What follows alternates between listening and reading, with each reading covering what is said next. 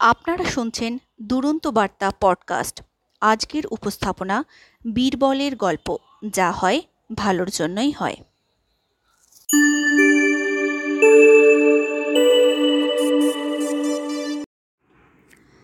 একদিন মুঘল সম্রাট আকবর তার তরোয়ারটি পরিষ্কার করছিলেন। তরোয়ার পরিষ্কার করতে করতে হঠাৎই তরোয়ালের কিনারা লেগে আকবরের আঙুল কেটে যায় এবং প্রচুর রক্ত বের হতে থাকে।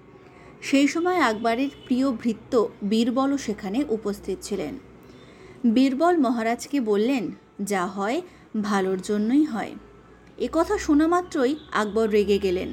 তিনি রেগে গিয়ে বললেন, বীরবল, তোমার এত সাহস, আমার আঙুল কেটে গেছে আর তুমি বলছো যা হয়, ভালোর জন্যই হয়?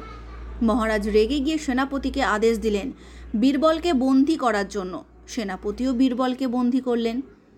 এই ঘটনার কয়েকদিন পর আকবর শিকারে গেলেন এবং জঙ্গলে ঘুরতে ঘুরতে তিনি সবার থেকে আলাদা হয়ে গেলেন। অনেক ডাকাডাকি করেও কারোর কোনো সানা শব্দ পেলেন না তিনি। কিছুক্ষণ পর আকবর জঙ্গলের আদিবাসীদের সামনাসামনি হলেন।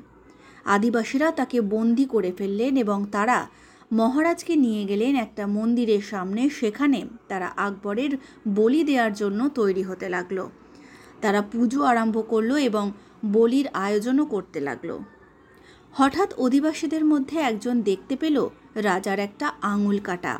আর তাদের নিয়ম অনুযায়ী কোনো অসম্পূর্ণ মানুষকে বলি দেয়া যাবে না। তাই তারা এক প্রকার বাধ্য হয়ে আকবরকে ছেড়ে দিলেন। তিনি নিজের রাজ্যে ফিরে গিয়েই দ্রুত বীরবলের কাছে গেলেন এবং বীরবলকে আগাগোড়া সব ঘটনা খুলে বললেন। সব কিছু শোনার পর বীরবল বললেন আমি তো আগেই বলেছিলাম মহারাজ, যা হয় তা ভালোর জন্যই হয়। মহারাজ এবার বললেন আচ্ছা সে না হয় বুঝলাম, আমার সঙ্গে ভালো হয়েছে। কিন্তু তোমার সঙ্গে কি ভালো হয়েছে শুনি? তখন বীরবল হেসে বললেন আমার সঙ্গে তো আরও ভালো হয়েছে মহারাজ। মহারাজ এবার একটু অবাক হয়েই বললেন, কীভাবে?